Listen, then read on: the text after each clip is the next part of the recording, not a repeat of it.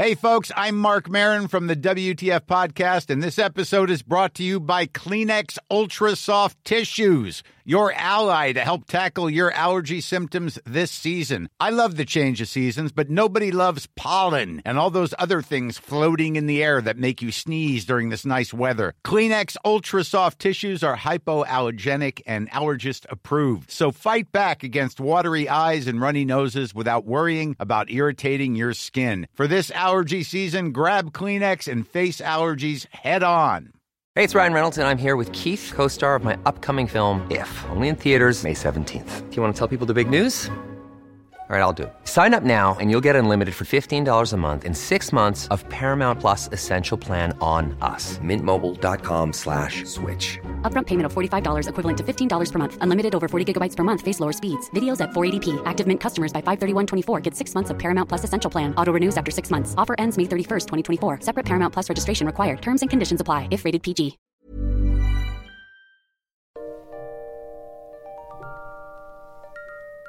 Hi, and welcome everyone to History Dweebs. I am Tim. Welcome to the podcast where we take a lighthearted look at the dark side of history. Today, uh, we have a story from the Second World War. It's entitled Operation Mincemeat The Man That Never Was. Story of uh, Glendale Michael, uh, who was. Who had who lived a pretty unremarkable life, wouldn't you say so, Colonel? Yeah, he didn't. He wasn't curing cancer or anything out there, Timmy. No, but in death, he changed the course of history. So we're going to talk about this very interesting story from World War II. But before we do, uh, I would like to introduce uh, my co-host. Uh, normally, of course, we're joined by the very lovely and talented Brandy, uh, but she is on a well-deserved vacation. She went out of the range of her ankle bracelet, and now she's paying the consequences for Well, it, yeah, there you have, you know, you uh, don't do the crime. Uh, don't do the time if you can't do the crime or And whatever when they that is. snap on those things on your ankle, you got a 30 yard radius that you can go, and you go past that, it starts being. She knows this. She's put on a bracelet before. Yeah, but It's uh, her own fault. But anyway, uh, Brandy's not with us today, so we we know that she has a lot of uh, supporters out there. I don't know why, but I don't does. know why. But she's very popular. But you so- know what? People eat sauerkraut too, and I can't figure that out Yeah, either, Timmy. that's a good. That's a fair point. Yeah. Um, so anyway, um, let me introduce the most dangerous man in podcasting today. The really the moral compass of the podcast, a man who's been described as an oasis in the desert of despair. The very honorable, the Reverend Colonel Charles Beauregard Hawk Waters III, affectionately known as the Southern Gentleman. How are you today, Colonel? I'm wonderful today, Timmy. I almost didn't come in here today. It was I got up, it was stormy and rainy, and I just was thought, you know, today I'll stay in bed today, Timmy. But But you but we had a through it. podcast to do. Yeah, apparently uh, Brandy doesn't have that kind of work ethic. Well, no, she just takes weeks off at a time. Yeah, yeah. So uh, you know, she's probably uh, drinking, drugging, all that sort of thing. She's, I'm S- sure worshiping she's Satan. worshiping Satan out, trying to get new. I think she had a, a thing down at the high school where she was trying to convert the younger kids, you know, high school kids, the youth groups, Uh-huh. To Satan. um, to Satan. yeah. So All right, but that gives us a chance to talk about history because you know Brandy doesn't like history. She Brandy likes serial killers. That is really her. If it doesn't bleed, Brandy doesn't like it. Yeah, yeah. So She uh, likes body parts flying, heads falling. yeah off. mutilation. Yeah. Yeah, necrophilia. yeah. She really all. into that's that uh, necrophilia. well, thing. that's her Ballywhack era, necrophilia. Yeah. I don't like it. Sometimes I get uncomfortable when we're talking about, you know, like we did Ed Kemper, Uh huh.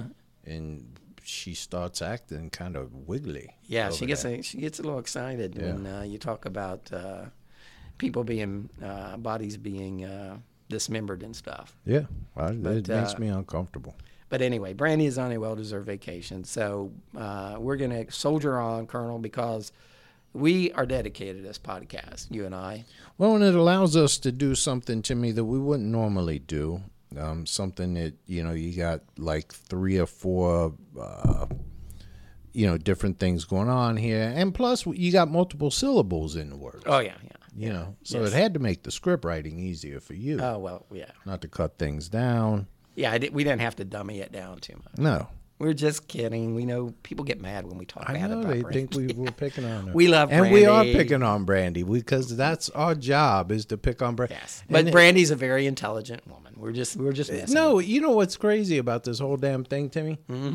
Is she's the bossiest, strongest willed woman I ever met. more. Uh, yes, I agree. She's And more people- competent than any man yeah, we know. people feel like they got to, you know, like Protect oh, her. poor Brandy, poor Brandy's ass.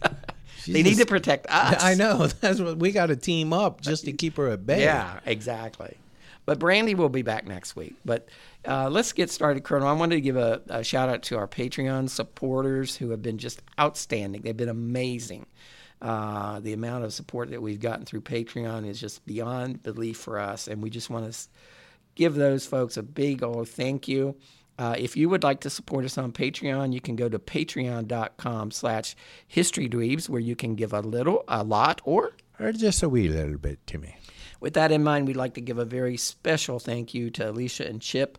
Uh, and we have some new um, supporters on Patreon. Uh, Daniel Bassett.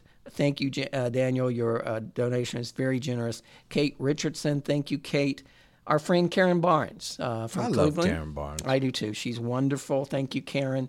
Uh, uh, Tommy Lane. Uh, thank you, Tommy. Very generous donation. Jason Dykes. Thank you, Jason. Bridget Clavey. Uh, Brandy McBride. Maggie Glover. Brandy McBride's got twins. Did you know that? No, I didn't know that. Yeah, Brandy's got. Oh, cool. Brandy got twins of her own. Softball playing lesbian. Got twins. Oh, I love Brandy. She's cool. Yeah, she is. Maggie Glover, Kate Richardson, thank you, Kate.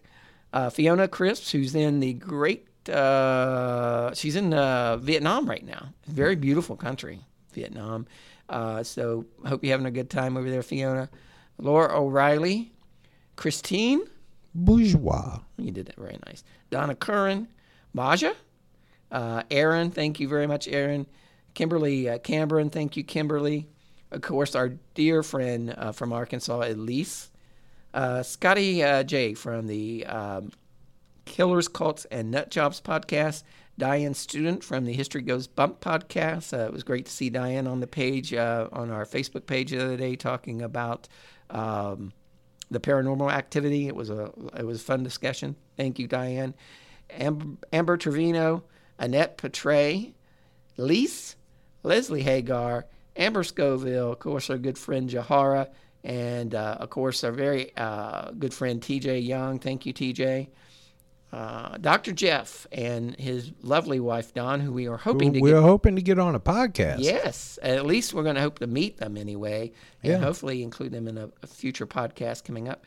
Andrew Happ, Cheryl uh, Holly Woodward, who I call Hollywood. Hollywood. Yes. Um, of course, uh, Shirley, our good friend Shirley, uh, Todd Long, Lydia Fisher, and uh, Ruth, her sister Mary Ruth. Mary Ruth, that's right. Uh, Jennifer Rasnick, Tyrone, Phyllis Munson, uh, Sarah Morgan, Melissa Montoya, Brittany Martin, our good friend Joe Hopkins with the uh, Now. American Now American Now. History podcast. If you haven't heard it yet, check it out. It's really, really good. Uh, if you love history, They get into some in-depth stuff. yeah, they thing. do, and it's a lot of different topics it covers. And Mm-hmm. it, I like it because they they take uh, a topic and they'll look at it throughout history and make it relative to what's going on today. Mm-hmm. Yeah, the the one about the press, the Yeah, it was really presidents good. and the press was really good. yeah. Mandy Swanson, Jennifer Siemens, and her mother Linda, who you've been ignoring apparently. I, uh, you know what? I I just thought I just said put on the page. I just thought I called that evil woman out for being a traitor, but she uh, used to be on Team Colonel. now she was on Team Colonel she's a free she agent. switched. Well, she was on Team Colonel. I think she's on. I think the woman has gone as so far as to be on Team Brandy. Oh, that's scary.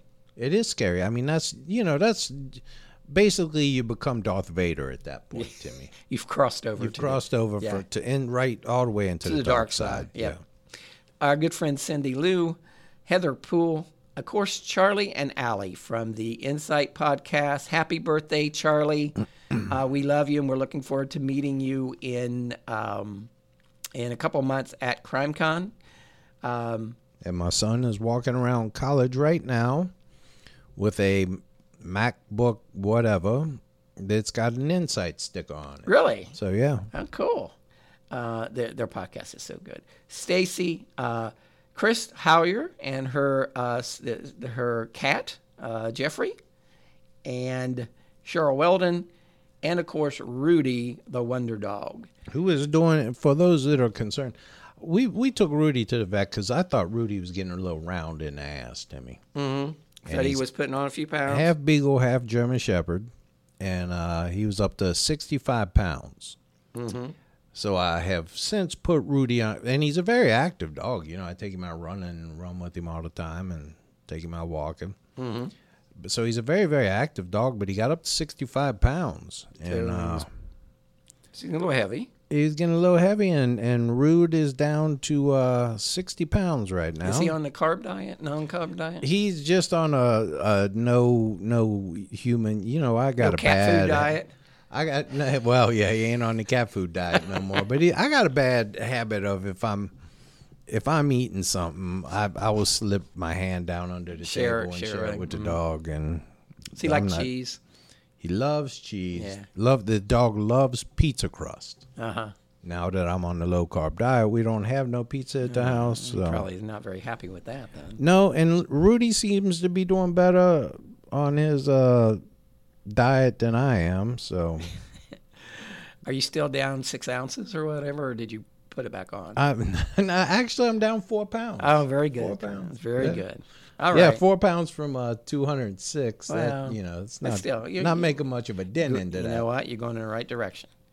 Um, I want to give a special shout out to a pod, a new podcast. Uh, uh, uh, I spoke with this gentleman on a podcast we listened to Facebook group, uh, and uh, the, he has a podcast called CNC Geekcast. And I know a lot of our listeners they like like uh, Star Wars and uh, like uh, the Marvel uh, comics uh, and superheroes and all that. Um, this podcast, CC Geekcast, they review movies. And not only those types of movies, uh, superhero movies, but all types of movies. I listened to their podcast the other day, and they did a review of of um, Citizen Kane. So they do old and new movies, and uh, they're very knowledgeable. They, they and uh, not only about not only do they discuss you know the writing and the, the acting, but they also talk about the technical aspects of the movies. Uh, so give them a listen if you get a chance. That's CC Geekcast. So subscribe, give them a listen, and uh, I think you'll like their podcast. All right, let's get Tell me, have you just real quickly? Have you noticed that when you go back to some movies, um, like even the first Star Wars, Mm-hmm. how the special effects look so bad now Yeah, because of because of progress. what we have now? Yeah. and, you know. You know, they say that the uh, and Star Wars, by the way, is one of the movies that they reviewed, but um, they say that the uh, that the camera in you know the camera u- was used on the Mars rover Mm-hmm.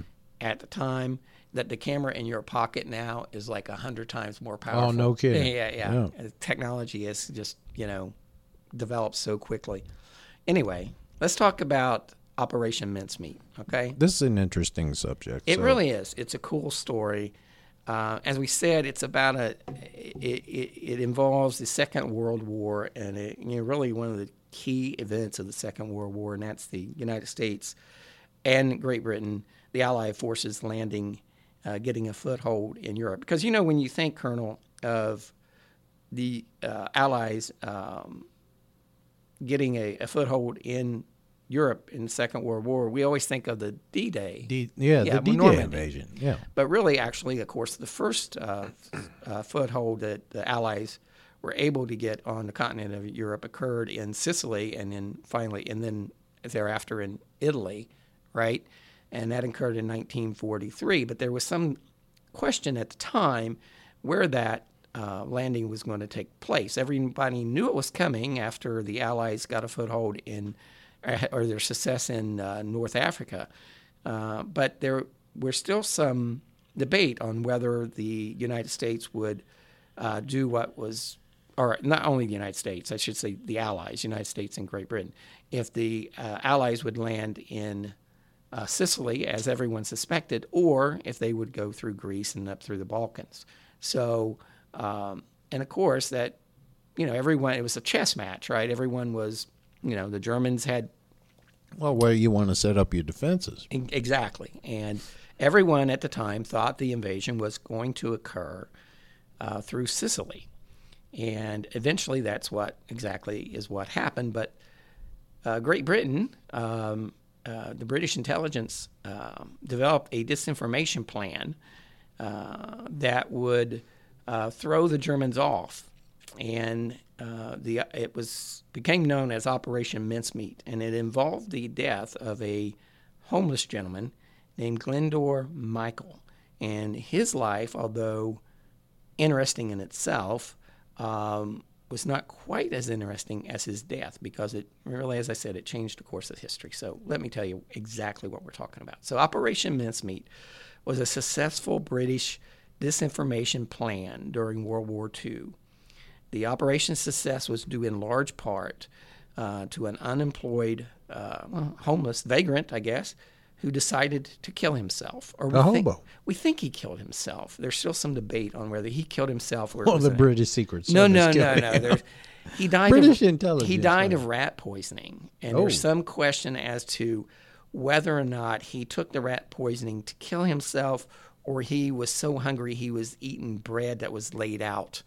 Oh, For, for the rats, For yeah. the rats, it was yeah caked in this rat poisoning. But anyway, uh, it was a part of the general, uh, a greater operation, which was known as Operation Barclay, which was um, a operation to uh, a widespread deception intended to cover the invasion of Italy by the Allies uh, from North Africa.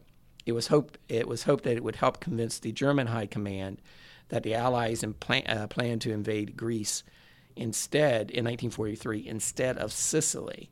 Um, the plan involved, as I said, this gentleman, uh, deceased gentleman uh, by the name of Glyndwr Michael.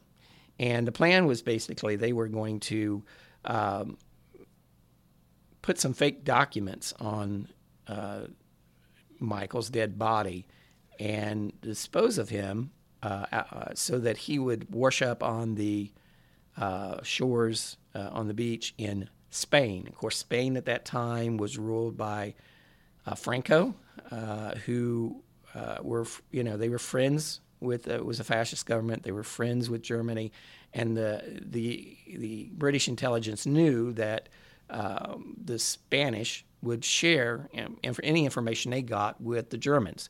So. Um, and when you think about it, this was a really, you know, this could have went really bad. Uh, had the had the Germans figured this out that this was a ploy, Well, had they just called shenanigans on yeah, it? had they called shenanigans on this thing, they would have known then for sure that, we that- was coming up through Sicily. yeah, exactly. So the the Allies took a chance on this, and it turned out in the end the Germans, you know, they bought it hook, line, and sinker. But we're get we'll get into we're getting ahead of ourselves. But let's talk about this. So in 1942, after successes in North Africa, the Allied forces was looking to get a foot, foothold in Europe. As we said, the most likely spot for the invasion was Sicily. And the problem was that everyone, including the Germans, knew that this was uh, where the Allies was going to uh, invade. And uh, because of that, the Germans had, uh, you know, their forces there in Sicily ready for it. So it was going to be a very costly invasion for the Allies. The only other possible option for the invasion for the Allies was if they land in Greece, uh, but it had its own set of problems. Um, so there was this debate, you know, even among you know the the Allies, the United States and Great Britain and France, whether to go land in Greece or whether to land in Sicily. The problem, as I said, with landing in Sicily is that everyone that's where everyone suspected them, especially the Germans. So, to give you a little background on how this idea came up to um, this plan for this deception came up in September of 1942. Uh, so is like a year before the planning of this Operation Mincemeat. a Navy seaplane carrying top secret documents from England to Gibraltar crashed and all the lives of everyone uh, on the plane were, were lost, including a paymaster by the name of James Lieutenant James Hayden Turner.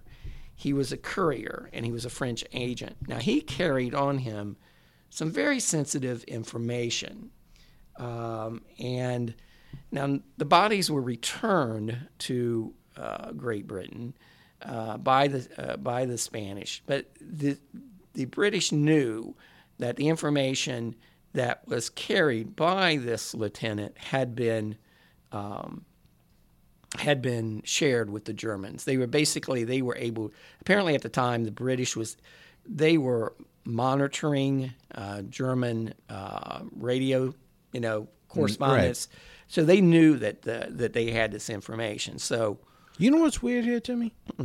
I keep as you're reading, mm-hmm. I keep waiting for the devil to jump in with some kind of silly question. Yeah. Yeah, and it's not it's, happening. It's missing. It's somewhere missing. It's, it's yeah. yeah. It's it's something's it's weird. missing. Something's missing, and yeah. it's. I just realized what it is. Is it's her kind of um, lack of basic knowledge of world events. Um, that we. I think it's her sarcasm that we were missing. that could be too. So yeah, she would be saying, you know, she would be. Well, that's stupid. yeah. yeah. Well, she would have been, you know, she'd have been giggling when the plane went down. oh yeah, yeah. She'd everybody been on board. That. She'd have been, yeah, yeah. That would have been. You're like, ooh wee. anyway, the Germans, um, the Allies knew that the Germans read this information that was plan uh, that uh, that was on this guy. So, um, fortunately, though. Um, there was some information that they didn't they didn't quite get everything so the kind of the allies kind of dodged a bullet but it's put in the back of the in British intelligence mind that, hey, what if we planted a dead body with false information?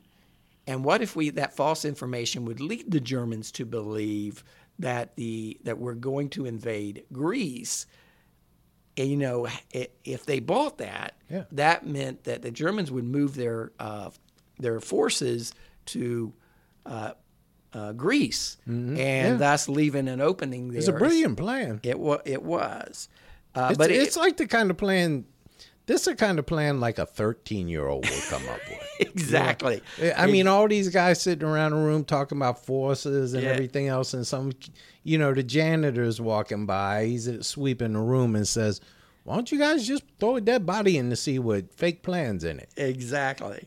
And so, well, the the um, British High Command, including uh, Winston Churchill, they were intrigued with the idea, but they was not ready to commit to it. They were not. They did not want to think outside the box on this here, Tim. Exactly, because if it went bad, like I said, if if the Germans had figured out that this was a plant, then they would most certainly have known. Then yes, the German, the Allies are going to land in Sicily. They're just trying to throw us off. And they went. By the way, they went out of their way to create this elaborate uh, sham. Mm-hmm. To make us think that they're uh, actually going through Greece, so we know they're going through Sicily. But as well, it turned out, Churchill out, had already been burned on trying to trick people at Gallipoli. Yeah, so. in World War One, exactly. that, did that didn't work out well for him. Exactly. So, what happens is, so the um, Allies start to build up forces, preparing for their um, invasion of Sicily. And at the time, even Winston Churchill was commented, uh, quoted as saying, "Everybody but a bloody fool knows we're going to land in Sicily." Mm-hmm. So Right. It was right out there. Um, the Germans uh, would know uh, that some large attack was coming because there was a big buildup of troops in North Africa, uh, but they didn't quite know where. But like like Churchill said, they, like everyone else, the likely the most likely place for the invasion was Sicily.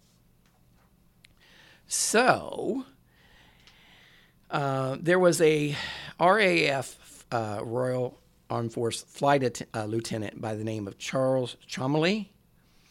And he was the first guy who suggested this. Like you said, he was kind of the janitor in the room, although he was he was an intelligent guy. He was a, he was with in British intelligence. He suggested he was the first one to suggest dropping a dead man uh, in a pair. He, his first plan, his first idea was to drop a dead man, parachute him into France with a radio uh, set up for the Germans to find.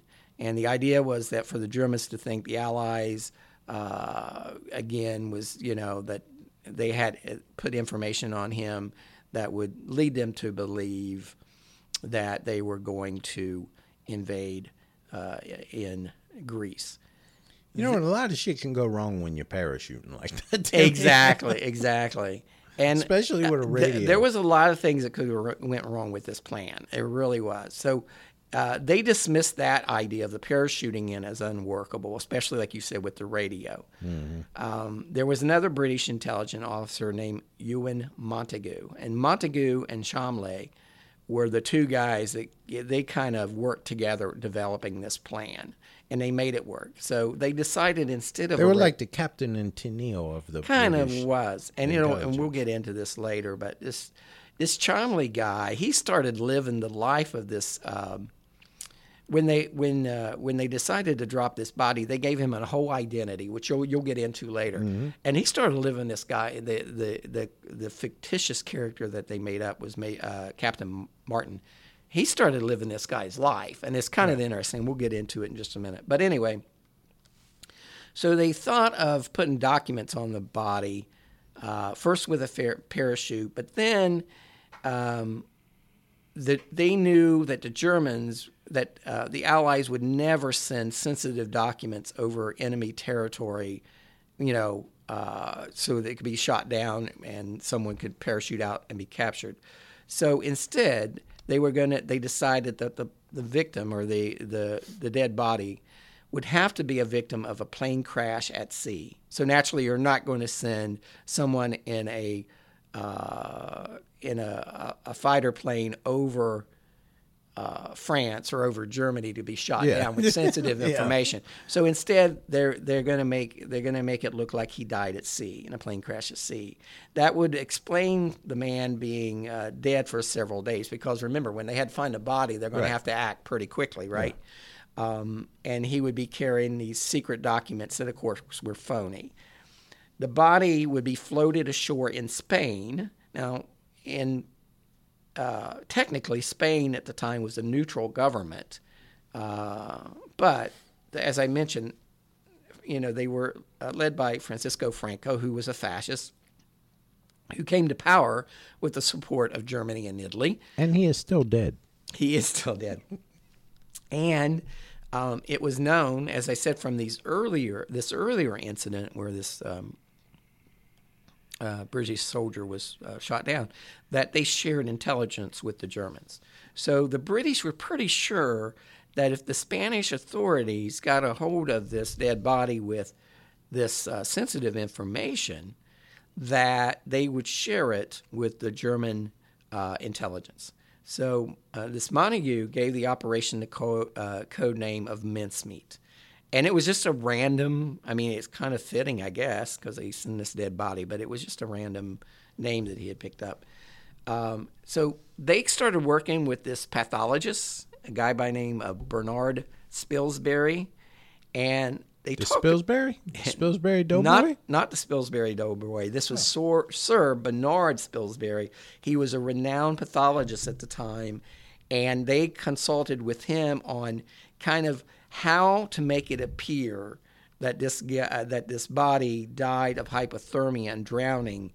Uh, because you know the thing was they couldn't just get some they had to have the body yeah, they had to have a look. yeah they had to make Yeah. it look like this guy died from drowning and I- that's what I didn't get about this thing. Why didn't they just take the homeless guy and drown him? because that would have been cool Well, I mean, it was he was. You're at war. You got to take certain measures, and you got a homeless guy eating food filled with rat poison. Well, so Spilsbury said that uh, he told them that you know the problem isn't bodies because this is during Second Well, yeah, World that's War. true. They had all they, kinds they had a lot of bodies, especially with the you know the uh, uh, raids on London and so forth. But you had to have a body that would appear to be had to be one of military age, right? Yeah. And he had to be a body that um, whose death could be concealed because if if they did an autopsy and found the guy died of a gunshot wound or something else, it would blow the whole scheme. So they had to have someone that they could. Now, fortunately, um, the Spanish, uh, well, they still are primarily Roman Catholics, and they was at the time they were not very big. They had they were pretty superstitious about postmortems and even doing Yeah. autopsies. So the Still are actually. so the thought was they're probably not going to go over this with a fine tooth comb, uh, comb especially uh, because they had really.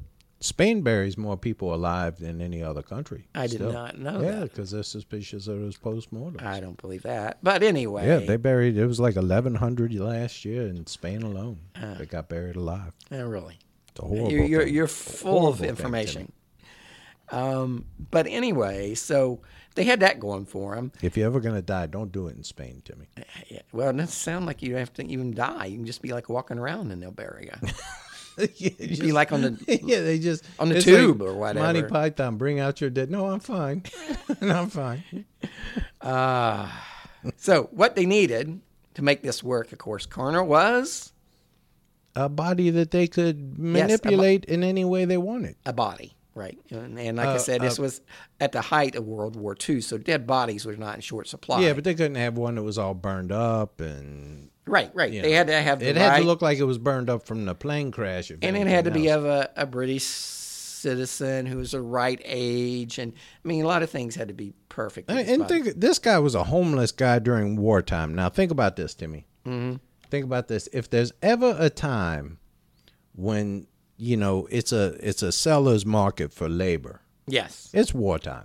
yeah, but he had a problem with the drink. Yeah, but gonna- you know, we'll, I'm, get into that. i I'm just saying he had his opportunities. Yeah, I don't. Yeah, there was a lot Yeah. of employment opportunities around, but he had a problem staying sober. But anyway, so That's what happens.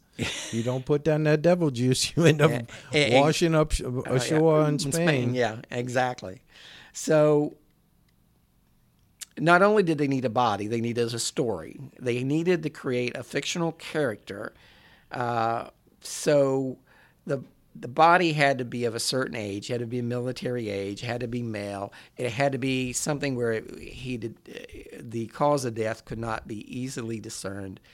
And he couldn't have any family because, you know, people are picky. People ask funny. questions. Yeah, they're funny about that. Yeah, but you know the British aren't. The British really aren't. They would have just said, you know what, uh, he did it for England. Yeah, but then you know people talk, and then you had you had this all had to be hush hush. It had to be hush hush. But yeah, because remember, if you get this wrong, then they know you're going they're all waiting. Then, Yeah. then you go, you pull up this, you drive up to the curb of Sicily, and they're all Yeah, waiting for you you got the whole German army Yeah. there, exactly. So um, this Montagu, this intelligence officer, he went to talk to the uh, head uh, coroner of the Northern District of London. Uh, and you know the coroner said, "Hey, you know this isn't. This may sound easy, but you know not too many people die that don't have some next of kin. And you know you're talking about finding someone of the military age who's not already serving in the military Right. because you know they've called up everyone they can Yeah. call up. Uh, so he said, you know, this is not going to be easy as it sounds, but if I find someone that may be suitable, I'll let you know. So this gets us to Glen, uh, Glyndwr Michael. I'm going to tell you a little bit about his background, and then the colonel is going to discuss how this plan came together. So Glyndwr Michael was a 34 year old homeless Welshman living in London. Uh, not much went well in Glyndwr's life. He was born in a town. I'm probably going to butcher this. I'm, you know, I'm certain I'm going to butcher this. Abergord, Abergardy, Abergardy. Okay, there's So, so, you- 200 people in England laughing at us. I right know now. in Wales, in South Wales, on January fourth, nineteen oh nine. He was the son of Thomas Michael and his wife Sarah. Glyndwr's father was an abusive alcoholic who worked in the coal mines. His mother did her best uh, to properly raise Glyndwr and his two older brothers. The family was dirt, dirt poor, and Glyndwr had to leave school in the third grade to work alongside his father in the coal mines. So Glyndwr was illiterate. You know what kept him from being a serial killer? What? Just his mama not dressing him up like yes, a girl. exactly. He had all the things in places. Yeah, he had an Somebody would have hit him in the head with a shovel. Yeah. Had the head injury, the abusive father. Yeah, he wasn't a serial killer though. But he didn't get dressed up. So Well, and this goes along with it too. His father committed suicide when he was 15. You know how he committed suicide? He stabbed himself in the heart. that's the way to do it. Yeah, it's a messy way to do it. You not really because you once you die real quick like that, Mm-hmm. you uh, you know, if you pierce your heart, your bl- heart stops pumping, yeah. so you ain't got blood all over the place. All right, I'll keep that in mind. I mean, if you open up your wrists or whatnot, Yeah, an artery. You got to wait till you bleed to death. Yeah. Well, this his dad when he was 15 stabbed himself in the heart. So it's a real sad story. I mean, this guy's life is a, just one tragedy after another. So um, he leaves home uh, in the early 20s. But it had a happy ending apparently. Well, no, not well, not for him. Uh, when he got older, he traveled all over Europe in the 1920s and 1930s, working mostly in odd jobs. He developed a drinking problem. He worked in the shipyards in Portsmouth, uh, England, and as a general laborer in London. He never married or had any children. He worked mostly just to support his alcohol addiction. Um, Isn't that pretty much what you do? yeah, basically. If he wasn't working, um, he was drinking. Uh, he started drinking at the age of 12 in the coal mines and really never stopped.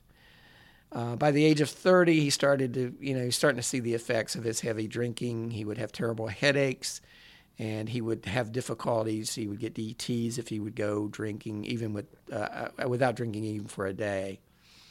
Um, he moved into a flat in London um, around this time, but he was evicted for not paying rent. So he was homeless. Uh, Glen, Glyndwr um, was even rejected by the British Army. Now, this is in World War II when they're taking. That's almost- pretty rough when they're taking anybody. Yeah. They're, they're In taking 19 old ladies off the street. Yeah, and- 1939, when the war broke out between uh, Germany and England, the Allies, uh, he volunteered, but he was rejected because of his, you know, his. Is alcohol. Yeah. So in 1940. It ain't good to give somebody drunk all the time a gun, Timmy. No. Although it might, I don't know. You dealing with battles and stuff, it might be a. Well, you know, that's what I always thought is that we should have people, if we're going to fight a war, get people with nothing to lose. Mm-hmm. You know what I mean? I mean, you you grab whatever the homeless, the what You know, I, th- they got I think to lose. I think you should send all women. And I tell you Oh why. no, I'll tell you what, and you send all women Mm-hmm. that got the PMS, Timmy, and you just give them a spork. Oh, and even if you lose, then you say, "Well, big deal. You beat a bunch of women." You know what I mean? No, I'm saying you want to wipe out ISIS Mm-hmm. tomorrow. You send a bunch of angry women over there. Team Brandy could probably wipe them. Team Brandy, you send them over and just give them, just give them Oh, dull spoons. Oh, they'd be surrendering. yeah, uh, they, ISIS they would would be, be- sur- there'd be no ISIS because Uh-huh. they'd all convert to Christian uh, Oh. Satanism. Yeah. and there'd be no more, you know, this radical stuff. exactly. And Exactly. No more terrorism because, uh, but then you'd have to worry about, you know. well, like- then they'd be worshiping Satan and running Yeah. around yeah, naked. and you have to worry about Brandy, Team Brandy then. Yeah, taking over the world. Anyway, so Glyndwr never married. He had a sad life. Um, he was rejected by the British Army, as I said, in 1939. In 1940, his mother died. He he was really close to his mother. She died, so he took her death very hard. You know, crawling further into the bottle. He was homeless. He was friendless. He was depressed. He had no money. He drifted. Yeah, it does sound like me. Did he, dri- he drifted around London, where he lived on the streets. Eventually, do uh, they have country music over in England, Timmy? Yeah, I think so. Because this guy sounds like a country song. wasn't Slim. Whitman? Wasn't he a country singer? I believe he was. Wasn't he British? I don't think he was British. Oh, but he was popular in Britain. He was popular over there. Yeah. Yeah, sing Boxcar Willie too. okay, so uh, anyway, uh, he was homeless, friendless, depressed, no money. Anyway, basically my life. He was living on the streets. He found work for a while at a munitions plant, um, but on Christmas Eve, 1942, all these bad things always happen on Christmas Eve. If you ever Yeah. notice. Yeah, Charles Dickens, know, like yeah. so on Christmas Eve, 1942, he was fired from his job for drunkenness. Um, M- By his boss, Mr. Scrooge. I guess. He was soon again evicted from his small flat uh, the following month. So now he's homeless. He has no. He has no. You know, his, his mother's dead. His father's dead. He's homeless. He has no job. He's starving to death. Uh, he has really nothing to live for. January 28, 1943. See his landlady, she said, I don't believe you're looking for no job. I seen you lean, leaning up against the post, but I'm tired. All right. So anyway, um, on January 28, 1943, Glyndwr Michael swallowed rat poisoning. He was found in an abandoned warehouse, seriously ill from in, ingesting rat poisoning that contained phosphorus. Two days later, he died at St. Pancras Hospital. Uh, he was St. Pancreas? St. Pancras, P A N C R A S. How would you say that? Pancras? Pancras? St. Pan- There's a saint called Pancreas. huh? I guess. I don't Is know. that I bet Lady Beverly would know. Saint or Saint Liver, Saint Kidney? He was found in a warehouse. He had collapsed in this warehouse. And uh, the death may have been suicide, although there's an alternative theory that he was just desperate for food and they had someone had put in the warehouse had put out uh, bread with uh, laced with uh, rat poisoning to you know to kill the rats and that he had because he was hungry he had ate the bread in any event um, That's a rough way to go for suicide. I yeah, think uh, yeah. there's uh, a million yeah, other ways you yeah, can pick that that- a lot it- easier. Apparently, all, not a pleasant All death. your um, all your uh, vital organs start shutting down Mm-hmm. pretty quickly, and you, yeah, it, it, it sounded pretty gruesome when I was reading about it. The coroner con- who conducted the autopsy happened to be the coroner who had spoken to Montagu, the British intelligence officer, a couple weeks before. Remember I said he would tell him that he would look for a suitable body. Mm-hmm. Well, here you have Glyndwr Michael. He has no family. Ooh, ooh, ooh, ooh. I believe I have. I believe I have just a man for you. I've got the man for you. Uh, so he Mm-hmm. You got the cash, I got the body. he contacts um, um, uh, the British intelligence officer Montagu, uh, and and told him, "Hey, I think I've got a suitable body." So you're going to tell us what happens next, Well, Colonel? British intelligence. They now had a new recruit. Another, another. Uh, they added a member of the He team. could, Timmy. he could not get in when he was alive. But now he's in the British intelligence Yes. corps, Timmy. And so they have a new recruit in Glyndwr, Michael. Now the British intelligence had a suitable body. They needed to give him a new identity.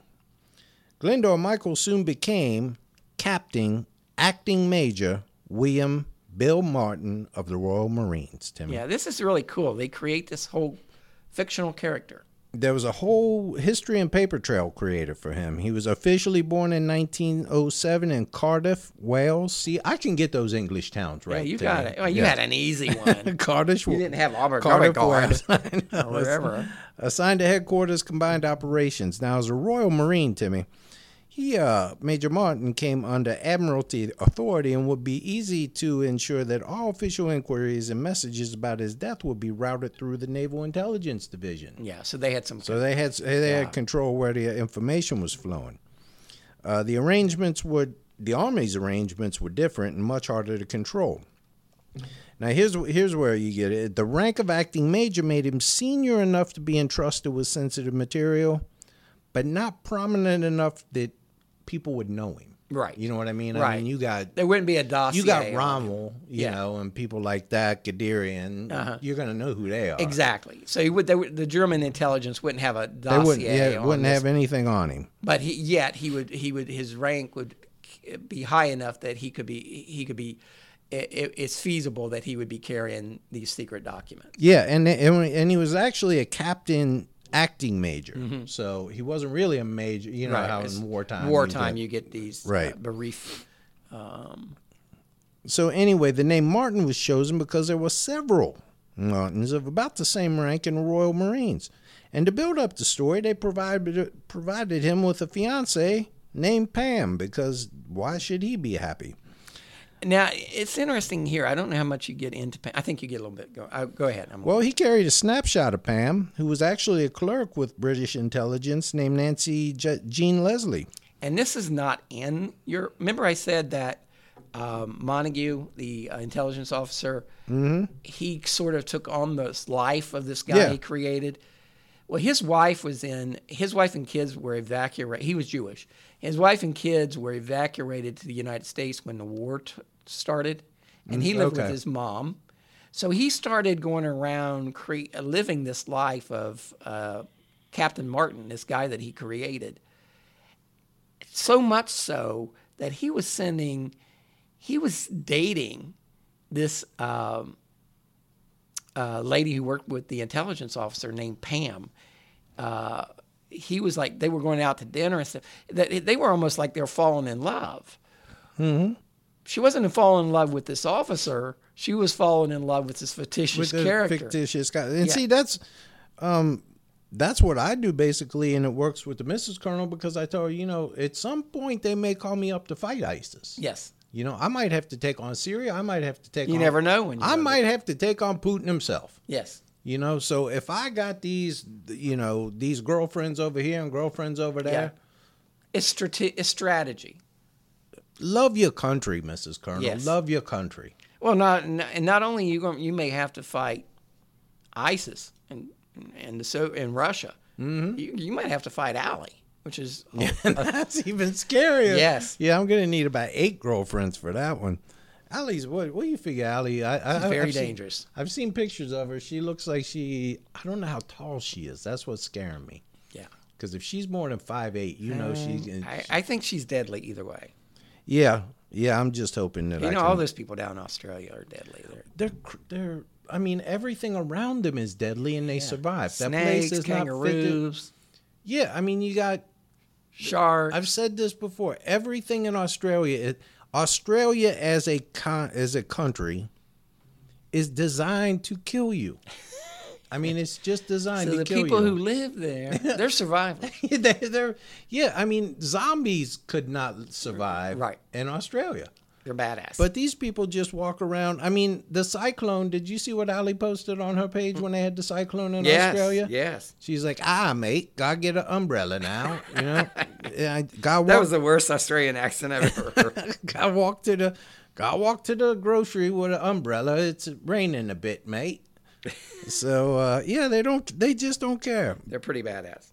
They are badass. And and the Brits are much like them. I mean, Yes. they've been so, through so much stuff that they don't it doesn't bother them. When, I guess when they you- keep that stiff upper lip. I mean, you know, they went through the the Blitz. the Blitz, World War One. Yeah, I mean, they yeah. lost a whole generation in World War One. Then they, you know, Twenty years later, they're back 20 fighting years, they're war. back fighting it again. The whole the cities are getting bombed, and they're like, "Well, we'll just okay, we'll sleep in the subway. That's cool. You know, Yeah. I ain't got no problem with that." Can Yeah, you imagine here? I mean, people would be so would be bitching so much. I, you know, I do, I just don't. I don't know how we beat the British. I don't. How did we ever beat the I British? know. I think we got lucky. Uh, well, I think we were tougher. We were a tougher breed then. Yeah. But so anyway. Well, we're further away too. I mean, Yeah. the supply lines you have to maintain. and and I Back the think day, these were hard to do. these were the kind of kind of uh, these were not the tough British people that they sent over to fight us. Yeah. yeah, they just kind of they're they sent their uh, If they would have sent the Australian regiment or Yeah, the yeah. New Zealand, I'll tell you another group is the New Zealanders. They're oh crazy yeah they're as tough. hell too. Yeah, they're tough. Um, but anyway, you're talking about this relationship they had. Also included, uh, he had two love letters and a jeweler's bill. He now he carried this snapshot of Pam. Yeah, okay, they- that's they- what we yeah, were talking yeah, about. Yeah, we're talking about what he has on his body. right? Yeah, who was a clerk with the British intelligence. Her name was Nancy Jean Leslie. Um, two love letters and a jeweler's bill dated April 19, 1943 from the exclusive S.J. Phillips for a diamond engagement ring costing 53 pounds, which would be quite the pre- pretty penny back then, Timmy. Yeah, it was uh, actually very expensive. I think now it would be. I, I forget what they said, but I saw the documentary on this, and I think it was like ten thousand dollars or something. So it, it was obviously he went in debt to buy this ring. Now it was interesting because they the the receipt was authentic, right? Right. but they don't believe they, they they went and investigated it you know today and they found that the receipt was authentic but they don't believe that the british uh, intelligence agency actually bought, Bought a the ring, ring. Um, they just got the receipt They just got a receipt but for it, yeah. um, they don't think that anyone in the company was in on it, so they don't know how they were able to obtain They this. just or- recreate. Well, they're- just went in and that's took why they're it. the intelligence Yeah, agency. they- they're smart people. Well, the ring was described on the invoice as being a single diamond ring, small diamond shoulders with an engraving 2 Pam from WM 14443. In keeping with his rank, he was giving some good quality underwear, to Timmy. At the time, extremely difficult to obtain during rationing. Now, how'd you like to live in time when there was rationing underwear? Well, the quality underwear, though, by someone of his rank, He Uh, had, the, he had those silly, you know, because today, just today, I got on underwear. To me, I told you, it's like the underwear from, it's the underwear of the gods, really. It's made of this brushed cotton, and it feels like, like I said, it feels like you got just tiny, uh, millions of little tiny angels holding your junk up there. well, they so he It's had some nice. They put some nice. They gave him some nice underwear. he didn't have the wool underwear, Timmy. No, he had n- nicer underwear than Glyndwr Michael probably was wearing when Yeah. he ate the rat poisoning. I'd imagine Glyndwr Michael was going commando by that point. Yeah, probably, probably so. But they end up getting the underwear from a uh, professor uh, over uh, that also worked for uh, M5, which is the British intelligence. Um, that he ended up being the one giving up his underwear for this, you know, for God and for the Queen and God and country. I've given. I've given up more for the, our country than Yes. um so anyway, on his person was also a now we're talking about what he had on him. right because They're they getting want, his body together. Yeah, to because they want to, it. fool again. They want to fool the Germans, right? Then what would a na- uh, the man? What would a guy have on him Yes. if you caught him? Exactly. So on his person was also a pompous letter from his father, a letter from the family lawyer, and a letter from Ernest Whitley Jones, joint general manager of Lloyd's Bank, demanding a payment of an overdraft of seventy nine pounds. So he he was a little bit of a deadbeat. So, but but again, this is things that a normal person would probably have on. At least then. Now, of course, Mm-hmm. with you know uh, everyone doing everything electronically, maybe not. But back in the day, uh, if you Yeah, had some he would sort, have had his iPhone and everything. yeah, and used it on exactly, exactly. Now there were books. There was a book of stamps, a silver cross, and a Saint Christopher medallion, a pencil stub, keys, a used two penny bus ticket, ticket stubs from a London theater, hmm. a bill for four nights lodging at the Naval and Military Club. Again, this is all fictitious, right? Now this is where they almost made a mistake. A receipt from Depart- Department Store for a new shirt. Now this was an error, Timmy, and because it was for cash, and officers never paid cash at Gieves. They bought it on credit. Hmm. But the Germans did not catch this. Now, all these documents were on authentic stationery or billheads. The dates of the London ticket stubs and lodging bill indicated that Mr. Major Martin had left London on April 24. If his body washed ashore on April 30th, presumably after several days at sea, then he must have flown from Britain and crashed at sea. To make it even more believable, they decided to suggest he was a bit careless. His ID card was marked as a replacement for one that had been lost, and his pass to Combined Operations Headquarters had expired a few weeks before his departure and had not been renewed. yeah, they didn't want to make it too perfect. But then this last touch carried an element of risk with it, Timmy. Um, as the Nazis might be suspicious of a care- careless man having been entrusted with sensitive documents. that makes sense. In fact, this was probably one of the keys for the success. After the war, the chief intelligence officer officer of the Nazis, Walter Schellenberg, they caught him because his papers were perfect, Timmy. Yeah, that's and the what I soldier mean. who checked them was suspicious because all but after and during the war, nobody, because of the conditions, had full, perfect, undamaged papers. It's kind of like I, I heard this um, an intelligence officer from oh I don't know I to believe he was Jordan and whatever. Ever catch yourself eating the same flavorless dinner three days in a row? Dreaming of something better? Well, HelloFresh is your guilt free dream come true, baby. It's me, Keke Palmer. Let's wake up those taste buds with hot, juicy pecan crusted chicken or garlic butter shrimp scampi. Mm. Hello Fresh. Stop dreaming of all the delicious possibilities and dig in at HelloFresh.com. Let's get this dinner party started.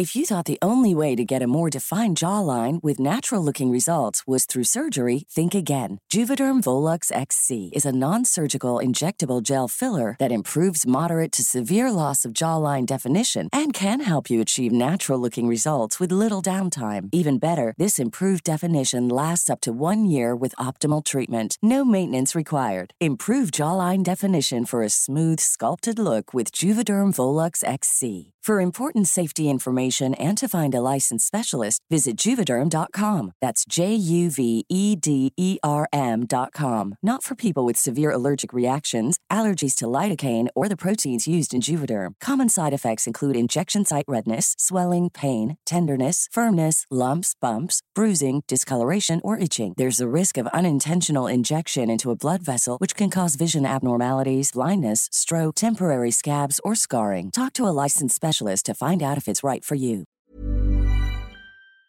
He was he kind of made a joke, and I think I've said this before, but he said it, he was serious, but he said, you know, the problem with you Americans is y'all have perfect teeth.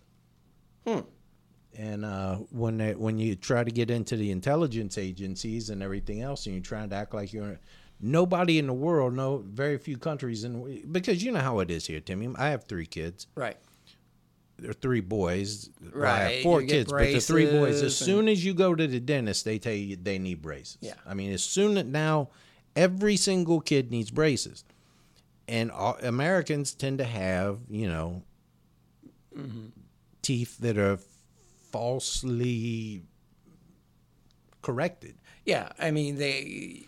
So they would be. Uh, wh- It's when- whereas, when you see whereas people- if you're if you're an uh, you're going undercover as uh, a member of ISIS or a member of, uh, in a country where they might not have such good dental care.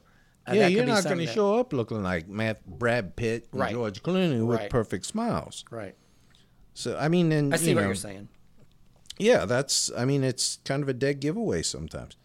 So, while the cover identity was created, the false documents were also being created. It was important that the documents appear to come from the highest level, Timmy, mm-hmm. so that there will be no question of the supposed senders being misinformed.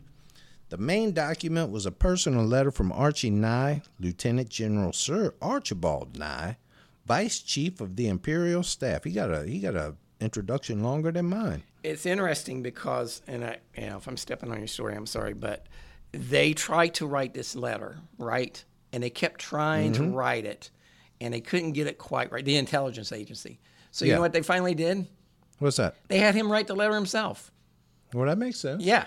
How That would you write sense. this letter? And then he wrote it. Yeah, the main document was a personal letter from Archie Nye. Um, after much drafting, they just decided that he should just draw it up himself um, to cover the required points. Now, it covered several sensitive subjects, such as the unwanted award of Purple Heart medals by U.S. forces to British servicemen serving with them, and the appointment of a new commander of the Guards Brigade. I guess the British didn't want Purple Hearts. But the thing was, they were trying to address a lot of different issues in it. And then, oh, yeah, by the way, Yeah. Well, this is we're just, landing in Greece. We found, yeah, we found out. You know, we, we're going to overload you with information. Yeah, we're gonna we're gonna give you seven different points, Yeah, and one of them one of them being a giveaway that the Mm-hmm. invasion is going through Greece, not Sicily. Well, on the spe- s- specific topic to me of Allied plans in the Mediterranean, the letter referred to Operation Husky, as sometimes Mrs. Colonel calls um, whatever she doing Operation Husky. Oh, really? Yeah. Oh, yeah. I've, I've never heard we we had that thing on the Facebook page about length and girth, but you oh. know sometimes she calls me Colonel Husky. I see. But anyway, I digressed. you Yeah, know. you digressed quite a bit. on the on the specific topic of Allied plans in the Mediterranean, the letter referred to Operation Husky as the invasion of Greece by troops from Egypt and Libya under General Henry Maitland Wilson, Commander in Chief, Middle East. Yeah, so this is in a body of a letter, like I said, that included. Kind of buried in the fine print. yeah, yeah, yeah. They didn't want to make it too obvious, right? Yeah, no, they they're putting all this stuff, all this information out there, and then like, oh, by the way, you know, Yeah. in this information. Oh, by the way, we're invading Greece. you know, and these these Germans are reading it like, why do we care about these Purple Hearts? Scratch that part out, you know. But but look here, look here, Yeah, and yeah. they're running it like the hair's on fire. But we'll Yeah. get to that. And we're not going to talk about the invasion, but uh, Yeah. we'll probably be eating gyros instead of uh, pizza. what? No, I think we'd be eating sauerkraut. I don't think Greece was ever going to win the war. No, I mean like going through the invasion. Oh, we'll be okay, eating- okay, okay, We won't be. We'll be eating gy- gyros, right? right, I, I suppose to me. well, that's I got lost on that. Metaphor. I'm sorry. Okay, you're. Well, the letter also mentioned a second attack, Operation Brimstone, which uh, was the cover again. This is all for bogus. which the cover target was Sicily. Yeah, this implied that Alexander's forces in Tunisia would invade Sardinia, that being the only other plausible target. Nye added that we stand a good chance of making the Germans think we are going for Sicily. And the Germans were then like, Yeah. oh, and- oh, uh, think Well, you're not gonna be all a the wise German. Yeah, we'll get to it. But not ever all the Germans bought it. But the the one that counted, Yeah. bought it. All right. Since the Germans missed uh, letters dead soldiers carried on in a body before it was decided, since the Germans missed letters dead soldiers carried the Yeah, remember we talked about before the it was when they how they hatched this idea because Yeah. uh, the soldier had they had actually found that you know a soldier had died with some yeah documents. with some documents on he it. had it on his body, and because the uh, uh, Spaniards were not, you know, they didn't want to do autopsies. yeah. They didn't find it. so so The- Spain's just some lazy bastards. so so they decide, okay, we've got to make this obvious, and they do that by giving this guy, this uh, fictitious guy, Captain or uh, yeah, Captain uh, Martin. They give him a briefcase with a like with a chain attached to it, like you see like in the old spy movies. yeah, they had the shit tattooed on his chest and Yes. yeah, because you can't count on those Spaniards to catch things. Ah. You know. Well, I mean, they didn't Oh, have. A, I mean, they had a. They were allies with. Ger- I mean, they were friendly with Germans, but they didn't really have a dog in the fight. right. They didn't. It was, you know, uh, you'll get to it. Continue. It, it was going to also be necessary to ensure that the body and the briefcase with the documents would be recovered together. The team first thought of having the handle clutched in the corpse's hand, held in place by rigor mortis, but the rigor would probably wear off and the briefcase would drift away. The team therefore equipped Major Martin with a leather covered chain, such as was used by bank and jewelry couriers to secure their cases against snatching. The chain unobtrusively runs down the sleeve to the case. British officers did not use such chains, but the Germans might not know that. Nor be certain that a real Major Martin would not want use one for this special job, so there was no alternative. It seemed unlikely that the Major would keep the bag secured to his wrist during the long flight from Britain, so the chain was looped around the belt of his trench coat. He had a trench coat. He had to be cool. Uh, You know he had to be cool, and he was probably flashing people from time Mm-hmm. Mm, Yeah, to probably. time. Oh. I would flash people if I had a trench coat. Yeah, well, why, well, you know. What's why- the point of getting a trench coat? If you, yeah, if you're going to wear clothes. and if you're going to get a trench coat, it's got to be because I got one actually. Mm-hmm. It's got to be a London fog. Oh yeah, yeah. I mean, you you ain't cool if you ain't got a London. That's it's like having a members only jacket. Oh yeah, yeah. You're now the, with, you're the last member. I, I'm the last surviving member. Uh-huh. Now, with the body and documents in place, British intelligence had to get the body of now Captain Martin to the coast of Spain. Ideally, this would be by plane, as the body was supposed to be the victim of a plane crash. However, logistics and possible detection made this impossible, so a submarine was chosen as a method of delivering the corpse to the region just off the coast of Spain. During the trip, the body was kept in a special canister to keep it fresh. Yeah, Th- this uh, submarine was stationed in Scotland, so they had to get the body from uh, London to Scotland. One of the uh, top racing drivers in in England at the time was also an M5 agent. Mm-hmm. So they have they had him drive at top speed, and it was really funny because this Montagu and Chardonnay they were in the back with the corpse, and and they're in this in, the, in this uh, ambulance or whatever, uh, Hearst, I guess, and this guy's like flying. You know, he's just like driving all. I think he drove like ten straight hours or something, and you know, just hauling ass from London up to uh, north of Scotland, where this uh, where this uh, His body ain't getting no fresher. Yeah. exactly, and that was a problem. They had dry ice. It was in- like weekend at Bernie's. yeah, they had dry ice in the um, in this container that they kept, and no one on that on that submarine knew of the body was in that container except for the captain. So they limited, you know, the n- number of people who knew about this operation. They kept it at a, you know, they kept it as to a, a limited number of folks. Well, they get this submarine outside, right a few miles off the Spanish coast. The officers on board open the canister fitted with Major Martin. They put a life jacket on him and attached his briefcase with the papers in it. One officer read the 39th Psalm, although the burial service was not specified in orders. Yeah, they did give him a little burial. They did give him a burial at yeah, sea. Yeah, The which body- is probably more than He was ever going to get real life, yeah. Glenn Meyer, Glenn Mel. Yeah. So the- Michael get. Body was gently pushed into the sea where the tide would bring it ashore, Timmy. Half a mile to the south, a rubber dinghy was thrown overboard to provide additional evidence of the crash. They the spot they chose uh, off the coast of Spain was particularly uh, interesting. It, there was a uh, SS agent there that was known to be very, very thorough in all of uh, in gathering intelligence, and uh, they knew he worked that particular area, so they knew that getting the body at that particular area that if there was any information to get that that that, that agent, that German He was gonna figure it out. He, He was wasn't so good. miss it. Yeah. Yeah. he was going to get it. Well, when the bodies are found was found there, oh, the canister was then taken out to sea and riddled with machine gun fire, so it would then sink. Now, when the body was found, Spanish officials reported it to the Germans as expected. The Germans fell for the rouge hook, line, and sinker, Timmy. Although mm-hmm. Joseph Goebbels, mm-hmm. little, little suspicious of this. He had doubts about the information, which he noted in his private diary, but he would not express openly.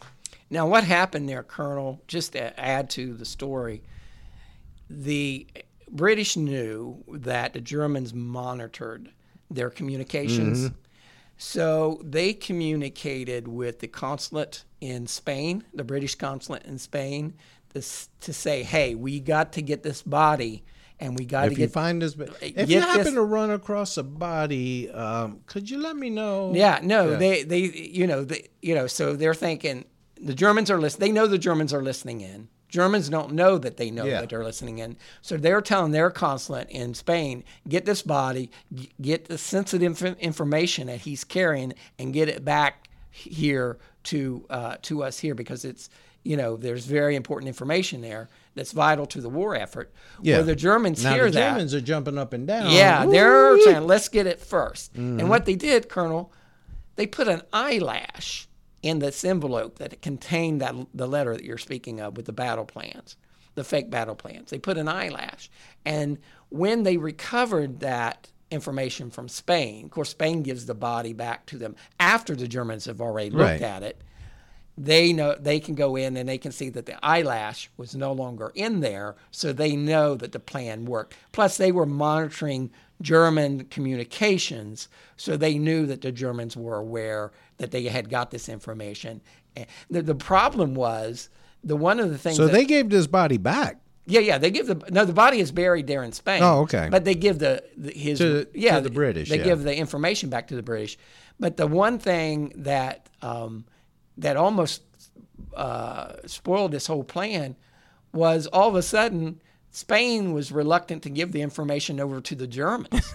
so had they had they not had you know Mm-hmm. find, but the Germans were so insistent that they needed this that they taught they called you know the top people in Berlin got a hold Mm-hmm. of the people in Madrid and they say hey we really need this information finally they relented but the British was concerned that the Span- Spaniards were not going to we're not going to give them the information so that's kind of crazy We're on your side in here.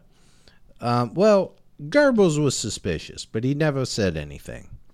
But Hitler was convinced of the verac- veracity of the bogus documents, which reinforced his own concerns for the region. He disagreed with Mussolini, who believed Sic- Sicily would be uh, the invasion point, and insisted that any attack against S- Sicily um, or any invasion would come straight through Sicily. Now, German defensive efforts were substantially redirected. Reinforcements were sent to Greece, Sardinia, and Corsica Yeah, instead Hitler. of Sic- Hitler bought this. Hitler bought this hook, line, and sinker. Hitler was not a military genius. Yeah. I mean, if you look at I mean, you Some know, they the had at made. the, at the time they they had their you know the, the war is starting to go south for the Germans in Mm-hmm. uh, on the Eastern Front at this point. you know, you gotta be, and I, and I would have loved to have been there when when he found out. I mean, you just in in in Hitler's little bunker there when he found out they all showed up in Sicily, like I son of a bitch, I. Well, it was like weeks. I mean, they were like a couple weeks, and they, they still wouldn't move troops. You know, the, the, they have allies landing Mm-hmm. on the boot or, or landing on Sicily. They still think it's a rouge. They're Yeah. still They- convinced that yeah, they're going to go through Greece. Yeah, they're going to be coming through. Now they even sent Rommel uh, to Greece to assume overall command for this. For an invasion, it just would not come. On July 9th, 1943, the Allies invaded Sicily in Operation Husky. The Germans remained convinced for two more weeks that the main attacks would be in Sardinia and Greece, and kept forces out of action until there it was too late. Now, with a foothold in Europe, the Allies quickly advanced through Italy. The Germans, who were now already struggling with the Soviet Union on the Eastern Front, now had a two front war, Timmy. Yeah, that's not good. That's not good because they were not doing good on the Eastern Front, No. uh, which the- was the Western Front for the Russians, as you It really was. on the other it show. really was. But yeah, now and, you know uh, they're having problems with the uh, uh, Russia, uh, Soviet Union in the east, and now they've got to deal with uh, their ally Italy uh, now being invaded from, Just from- by the. Allies. You got to know they're just people sitting around, What the shaking fuck? their head like. No, I'm. I, I I never believed that. I remember I told you I thought it was all Yeah. ruse, and you know. Well, you know, especially after the war, you've got a lot of people who would Yeah. say, you know, who blamed it all on Hitler, and not to, not to, you know, uh, excuse Hitler, but he didn't do it by himself. Hold on, are you being Hitler's lawyer? No, no, no, I'm just saying- You never thought you'd find yourself defending. No, Hitler, I'm just saying, the man didn't do it by himself. He had a whole country of people ready to go along with him, especially when the war was going well. You talk about talk about being devil's advocate to me. No, I'm just eh, here no, no. I'm not excusing him at all. I'm just like saying Baghdad Bob he did not. He didn't. You know, he didn't kill six million Jews by himself. He had well, that's help. true. Yeah. so, so what you saying? What I'm saying is, it was a colossal fuck up. what you saying is Hitler bad guy, but not so bad. No, he was a bad. He was definitely a bad guy. Well, you but he had he he had a lot of accomplices, is what I'm saying. He had a lot of- and, and- it, it's funny after the war, everyone was opposed to him. Everybody was opposed to. Yeah, You know but the other thing is 1932 too. to 1945, Oh, he was the man. he was the man. Yeah, exactly. The other thing that's really funny, you know, the great hypocrisy here is is that we talk about Hitler and talk about Hitler, but you know, Stalin probably killed three times as many people as Hitler did. right. You know what I mean? I Well, mean, he, he, he was Hitler with more opportunity. I Yeah. mean, had Hitler had won the war, his the plan was to starve the Well, yeah, he would've killed as many, too, Yeah, but- yeah. but I mean, the reality is he he killed Yeah. you know up to twenty million. They were not. Uh, they were. Neither one of them were very nice people. they weren't. Yeah. They weren't. No, they were not. It was just funny to hear you say this was No, it's just. I mean, it's you know after yeah, the no, he had his advisors. To, you know, everyone's excuse was I was following orders and I was secretly opposed to Hitler. Well, no. You know, they, eh, when things were going well, everyone was like, oh, hell yeah. But, uh, you know, at the, Well, and uh, much like history now, I mean, think of our uh, Iraq War. Mm-hmm. Everybody now knew that Iraq didn't have weapons of mass destruction. right, right. You know what I mean? Exactly. But no one was speaking up at the time Yeah. if they did, right. Right, And so- there was probably maybe, I think maybe like 5% who opposed that in the beginning, maybe Mm-hmm. more, but it was certainly not the number that uh, oppose it today. You know, to look back, hindsight's 2020. I'm just saying No, Hitler I know had a lot. mean. Uh, He had a lot of advisors and and a lot of accomplices intelligence guys who uh, were all you know who were not uh, you know w- was not uh, so anti-Nazi at the time. Right. Oh yeah. No, after that, every although what's interesting is to watch these documentaries, Timmy, where the guys were Nazis, even SS, and where they just take ownership of what they did. You know, I mean, it's kind of interesting to say, well, you know, they were Jews and we hated them. Mm-hmm. Yeah, I mean, you know what I mean, and mm-hmm. and and and history and time has given them a, given them a perspective of that was that was wrong, mm-hmm. but they don't try to justify it. They just try to explain that a you know to, at that time a Jew was not a human. We did not view them as humans. You know what I mean? Right.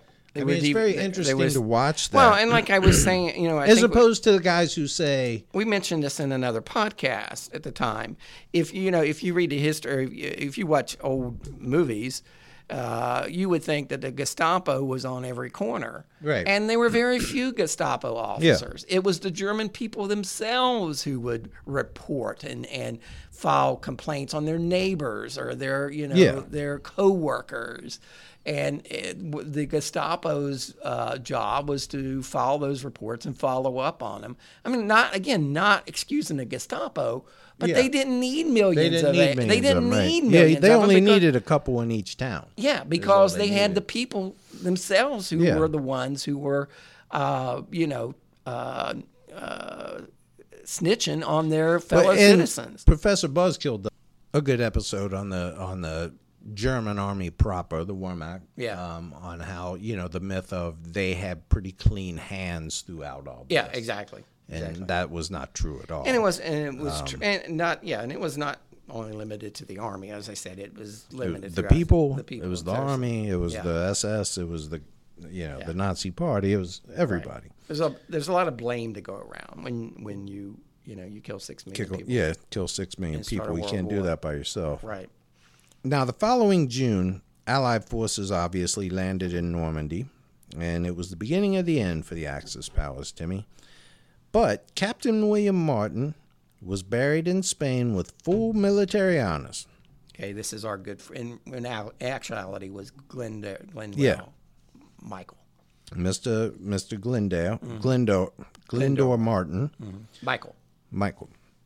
Now, born it's uh, his headstone reads William Martin, born 29 March 1907, died 24 April 1943, beloved son of John Glyndwr Martin and late Antonia Martin of Cardiff, Wales. Yeah, and that's all fiction, right? I mean, Yeah. the, his tombstone was based upon this fictitious character that they made up.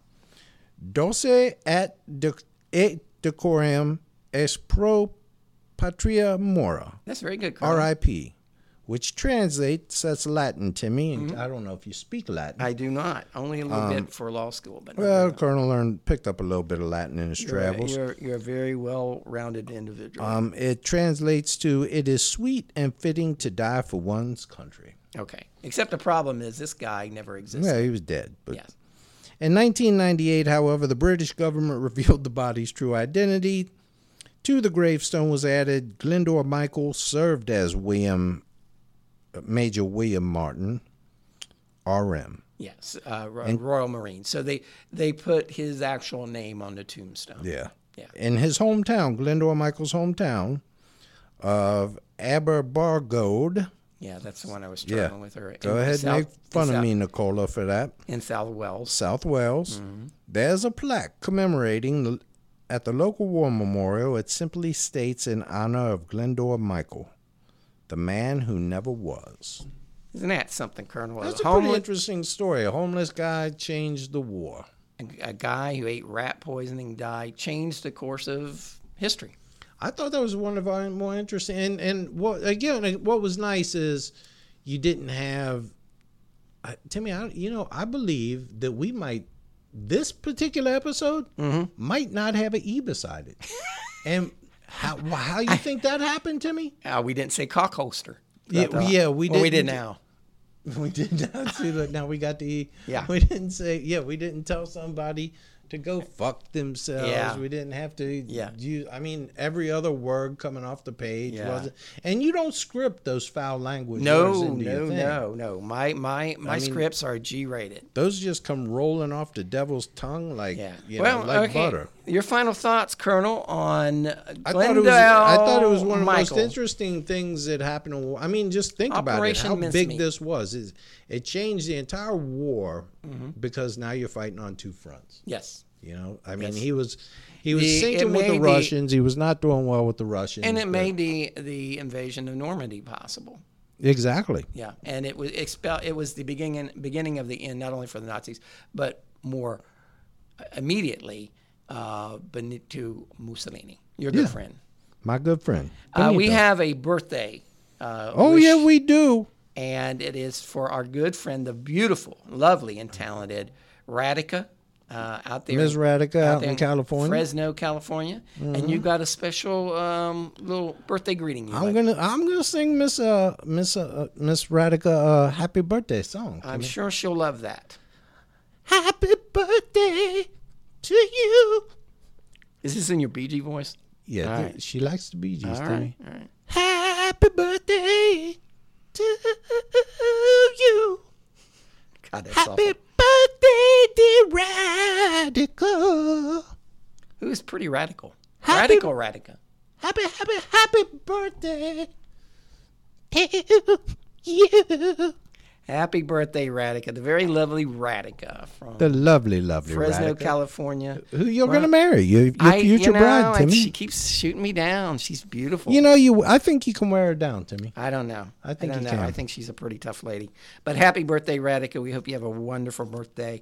And thank you for listening. And Colonel, you have some shout outs. Timmy, I got so many shout outs and and I we got so many new people on the page. Uh, lay them on me. Let's, let's go And- through the list. You know what? Let's start with I'm not going to interrupt you. I'm just going to let you go. some of our new people. All right.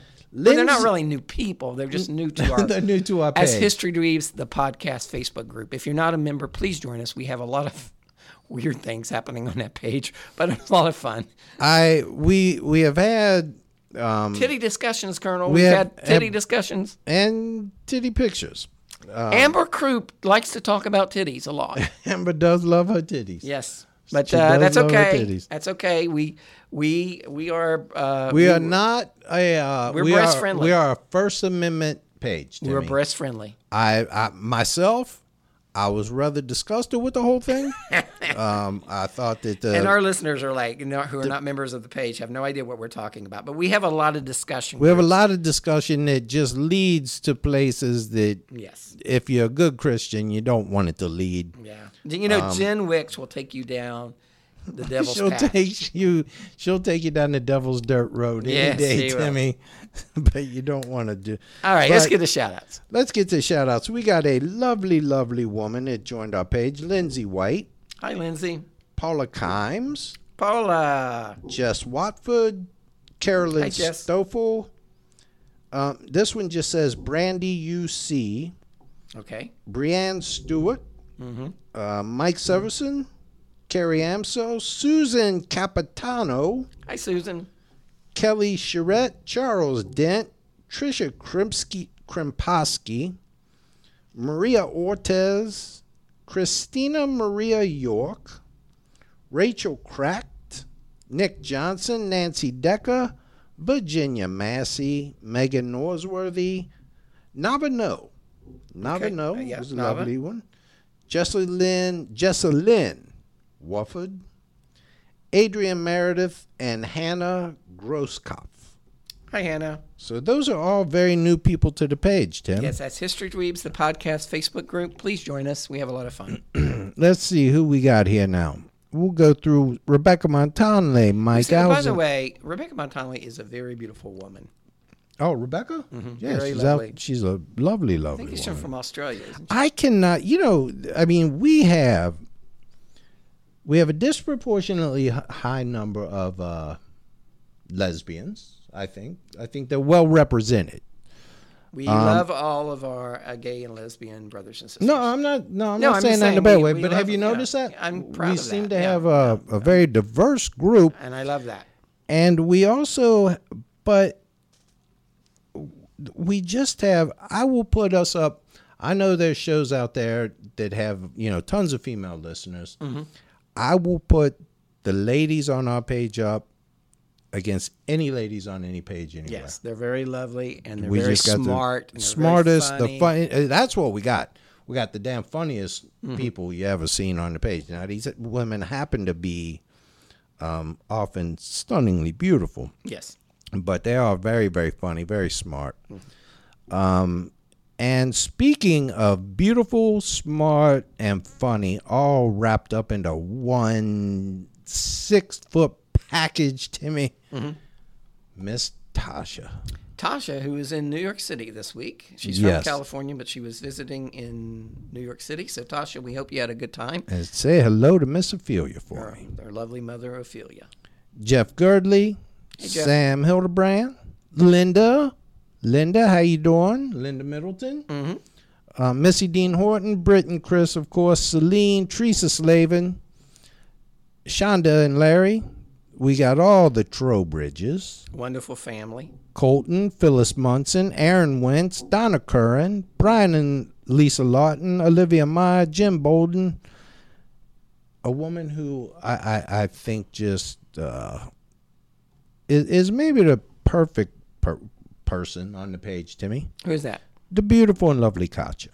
I really, uh, I really like. Can you find any flaw with Katya? No, she's very intelligent, flawless. very sweet. She's a beautiful young lady, and she's she has a great sense of humor. And And she has a new cat. And a new cat. Yeah, very cute little cat. Kate with a C. McCarthy, Bridget Clavey, Byron Snellings, Denny Max, Our William good, friend, our good friend Denny from Cincinnati. We need to get Denny down here on a podcast. We do. We need to get together all the local Cincinnati listeners and. Um, We do. know, We got Rachel Lynn. She's a with her. listener.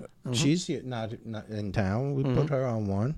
Yeah, be We get Denny Mack, um, Amber Anderson, Gina Spillane, Trixie, Stephanie Quick, Cindy, uh, Sydney and Michael, Donna Hellman, um, Laura O'Reilly, Gabby Lewis, John Cunningham, Tara Bond, Gene Bond.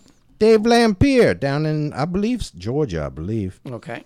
Julia Miller, our lovely, lovely, lovely Maggie Glover, our poet laureate of Our the History laureate. Dweebs. Yes, very talented writer. Please go to maggieglover.com and check out her short stories and poems. Jeff Appel, Jeff, yes. Christine. Bourgeois. Yes. Katie Moorhead. She's lovely. I haven't seen her around. Check in say hi, Katie. I like Katie. Another one I love, Mary Ray.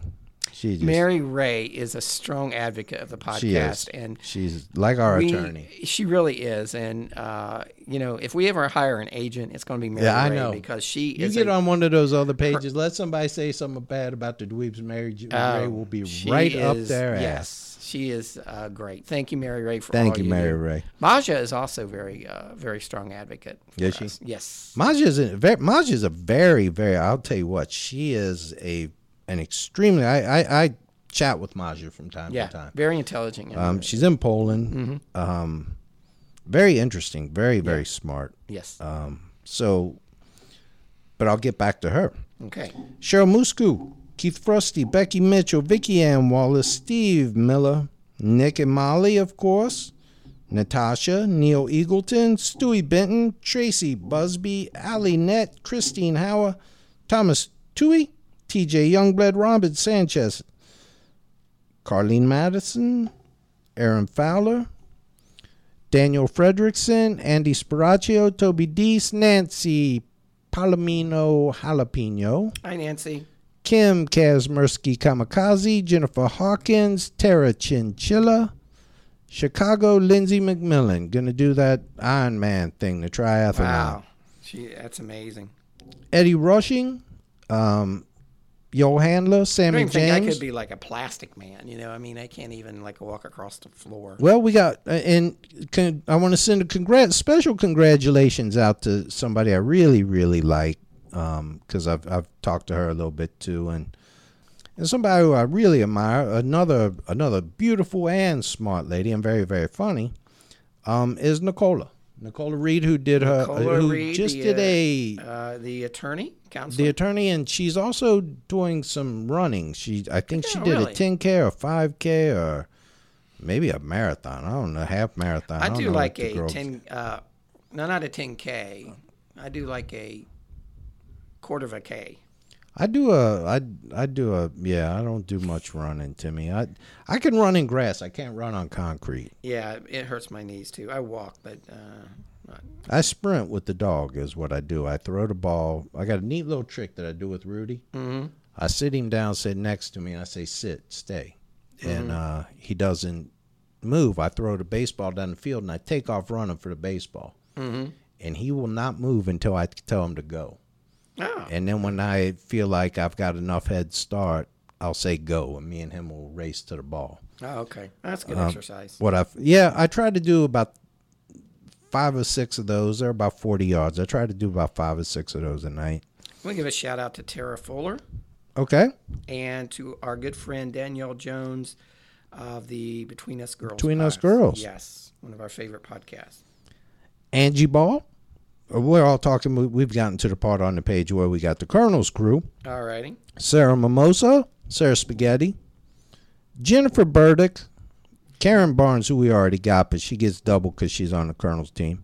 By Jan- the way, uh, Danielle Jones was interviewed for DiscoverPods.com. Mm-hmm. They did interview with her, and I, I just, I'm just looking at it now, and they asked her what is her favorite podcast, and Mm-hmm. listed number one. No, no way. Yes, so thank you very much, Danielle. Well, Danielle, you're. I I I, I want to be on between. I just I like to be I with I- those women. I just want to hang out. Yeah, I don't with want to be them. on a podcast. I just want to hang out with them, drink wine. yeah, I do Just want to sit be, on, on I want to be on the podcast too, but we really want to be by the beautiful women. but you know the problem with them is they're smart. To me, you can't put no I shit past them. I know. We can't con them. Um, the lovely Irish Frances Darton, Chicago Jess. You know who you are, Jessica Williams. Jessica's another one. Just I love She, Jessica. Jessica. is funnier than hell. Amanda Bocce Shannon, Tiffany of course, Shannon Rossett of uh, U2 fame. She's a legendary U2 fan. Tiffany, Monica D. Agostino, Angela Cobes, Radica. Happy birthday to you, girl. Happy birthday, Radica. My lovely little Fallon, the mascot of Team Colonel. Beautiful, beautiful Oh. uh, young lady. She is a really beautiful girl. Mm-hmm. Just to the well, I should not. I don't mean girl in a No, demeaning eh, way. no, She's she's a very beautiful young woman. um, Liz, Liz Keating, um, Nashville Jen Wicks, from New York to Nashville. Jen came from New Jen York. She lives down in Nashville. Yes, she is uh, very, very funny. And of course, we got Jennifer, who is Team Colonel. Jennifer Burdick. Um, no, Jennifer, um, Linda's son, Oh, okay. Um, Linda's daughter or Linda's son. Jennifer Linda's Siemens. son, Jennifer Siemens. and Hunter's mother. And Hunter, yeah, she's on Team Colonel. Um, the lovely, lovely. Uh, here's another beauty on on Team Colonel, Rachel Flynn. ah, yes, the lovely Rachel Flynn. And you know, Donna, I had Donna Hellman, but she said I picked on Brandy so much. I'm worried. I'm wondering if she's not undercover Team Brandy. Oh, you think that she's uh, sabotaging? I think she might be. She was so sweet in taking up for Brandy. She thought we were picking on Brandy, not knowing that Brandy is the, you know, Brandy the bully around here. yes, yes, the Brandy's con- the yes, You know, I have never. And have the embodiment of evil. here's the thing. Have you ever have you ever punched Brandy? no, No. no, How many times have you seen Brandy punch me? all the time. All the time. Yes, all the time. So anyway, Maja Zanoka, um, Jamie Tarantino. I hope you. Her, she's working on her dad right now to get him to quit smoking, and I hope he really does. Um, and then you know who, who really is a integral part of that group and one of the sharpest, wittiest people I know uh, that I've seen on Who there. is that? It's Amber Croup. I mean, she will have a comeback in a heartbeat. I mean, it just it just kills you she's very funny. Um, Josh Healy, Lori McNally, Monroe Blake, Allison Shields, Cheryl Pierce, who's a nice lady, Tracy Harper, Amy Carol Payne, Tyra Jenkins, Danielle Fredrickson, Christian Dormer, M. Waterfall, Susan Angles, Christy Davidson, Don Gordon, John Gray, Rebecca Hoare, uh, or Whore Rachel. I'm not really sure. Kirsty, Kirsty Ramsden. Yeah. She's on Team. I need to move her because she's self-proclaimed Team Colonel. Yeah. Um, Kirsty over in England now. Hope you're doing well. Eric Dwight. Um, and Kirsty has not. Kirsty has one desire, Timmy. One big, big, big desire. What is that? And you know what that is? No. She wants to see Bruce Springsteen live. Timmy. Oh, okay. Well, that's a worthy goal. You, see, you gotta love a girl like that. Eric Dwight, Sarah Morgan. Sarah's real sweet. Yeah, Erica Sarah's is too. Erica Clements. I really, really like Erica. Becky Omelette. I don't think that's her name. It's uh, and you know what? I did get a name, Oh Sugar, Oh, okay. but I'd like Becky Omelette better. Okay. Steph Glenn, Christina Hodges, Christina Montana, Maria Barber, Jennifer Potts, Cindy Overstreet Hamilton, Pa- Paul Mampilli, Mike Arnold, Melissa Lebrano, Brittany Howe, all three Heather's Hool, Heather Hall, Heather Poole, Heather Marshall, Lovely Heathers. Terry Helmsley, Kevin Beham, Mike Tabor, John Janke, Jeff Hopkins, Mark Hammermeister, Maddie Kinnan, uh, Pavlova, Amelia Roscoe, Michael Daniel, Michelle Hervin, Barb Keel, Seth Merrill, Jessica Bishop, Liz Evans, Stacy Lynn, Jeffrey Dolan, Brenda Deutsch, Miriam Buckwald, Kelsey, Kelsey, Kelsey Fro. Lovely Kelsey. Fro. She is a beautiful girl. Susanna Sheldon, Genesis, Genesis Lopez, Poppy May Fairs. I love that name. Skip Fayu. And here's another one. Beautiful, Timmy. Smart, smart, smart. Damage beyond repair. Oh, I don't know. Who's Uh, that? but funnier than hell. Who?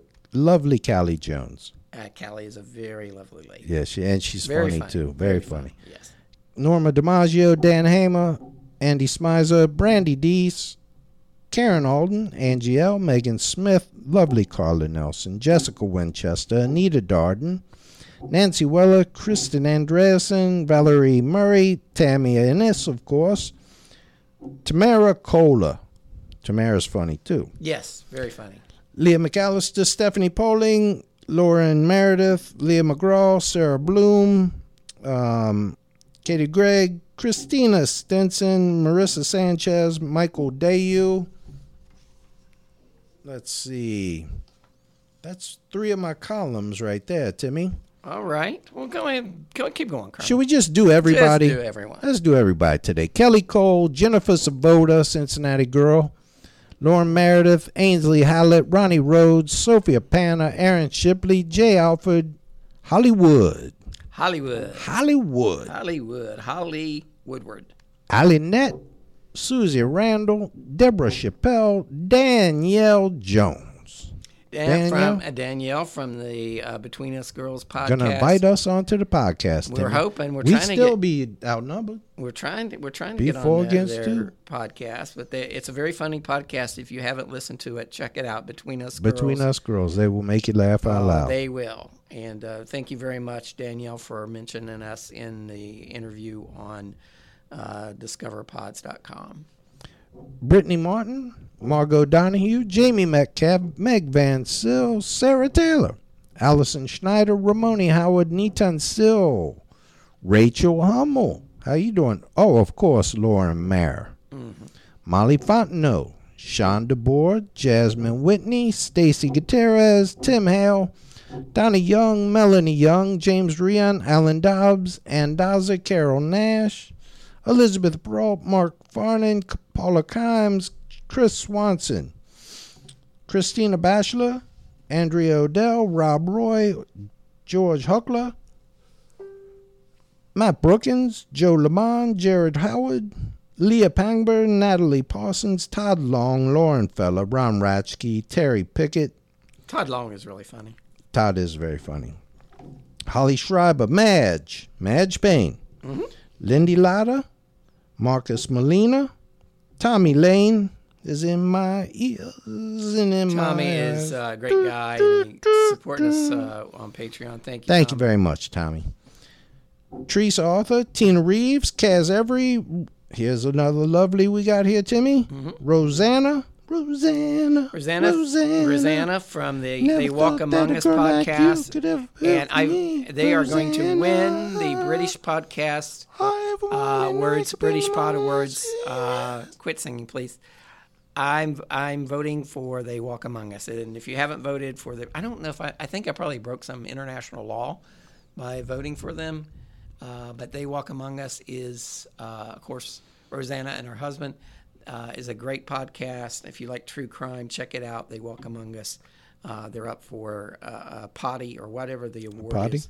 It's a British podcasting awards. And, Oh, okay. Uh, they're up for podcast of the year, so Well, good. Uh, we're rooting well, for them, and we're rooting, of course, for our friends and with Slaughter. Um, Jason Janke, Lydia. I think Chris- he's a Yankee. Is it how you pronounce it? Remember, he says it. Oh yeah, Jason Yan- Yankee. Yes. Yankee. Kim Stroop. Um, I And believe then is Jason a- is with the BJ on a Weekend podcast. Oh, okay. Kim Stroop. Mm-hmm. Kristen Whiting. Justin Justin Bro Dear. Justin's a funny guy. Yeah. Peter Fulmer, Chris Lane, Mike Hound, Sabone Lavelle, Brooke Smith, Tony Marsala, Sarah Morgan, MJ Howard, Stacy Flynn, Marissa Rhodes, Jill Phoenix, Megan Harper, Catherine Richardson, Alicia Wren, Diane Huff, Julia Jordan, Teresa Klingen Smith, Fiona, Fiona, Fiona, Fiona. The lovely, Fiona, Lovely Fiona over in Vietnam. She's in. Well, she's from Australia, but she's in Yeah, Vietnam. she's oh no, she's from Malaysia, right? I don't know. She crazy though, so I think She's- she's Australian. I know she she is originally from. I, I think I don't know if she's from Australia. I think she's originally from Australia. She lives in Malaysia, but she is traveling in Vietnam, Vietnam right Yes. now. Yeah. Yes. So safe travels, Fiona. Brianna Miera, Belinda Hugh, Brooke Johnson, and I just covered Rosanna. Um, Casey Wilcox, MJ Howard, Andrew um, Dayton, Dighton, Christy Lee, Samantha Gant, Amber Fresh, Michelle Hervin, Danielle Bassett, Cassandra Berger, Michael Hound, James Rion. That is every single person I now, have on my. did you say sh- Jason Dykes? well, you did. Well, I said him in the uh, the uh, Patreon shout outs. I typically Dykes. don't cover them on. Oh, I got you. All right, Jason Dykes. I was just want to say we were, uh, you know, Jason has the picture. Uh, his profile pic is that of Moe. I think Moe, the, Moe, bart- uh, the bartender, bartender. from The Simpsons. And we said, it I said we're going to be disappointed in CrimeCon when he shows up and he doesn't look like Moe. So he sent his real picture. He's a handsome looking guy. You know, and that's yeah, that's what I figured. I suspect is Jason's gonna come in there and he's gonna be some guy about six three, look like Brad Pitt in his younger days, and all the women are you know. going to flock to him. Yeah, don't be taking the current. Well, they're expecting Moe.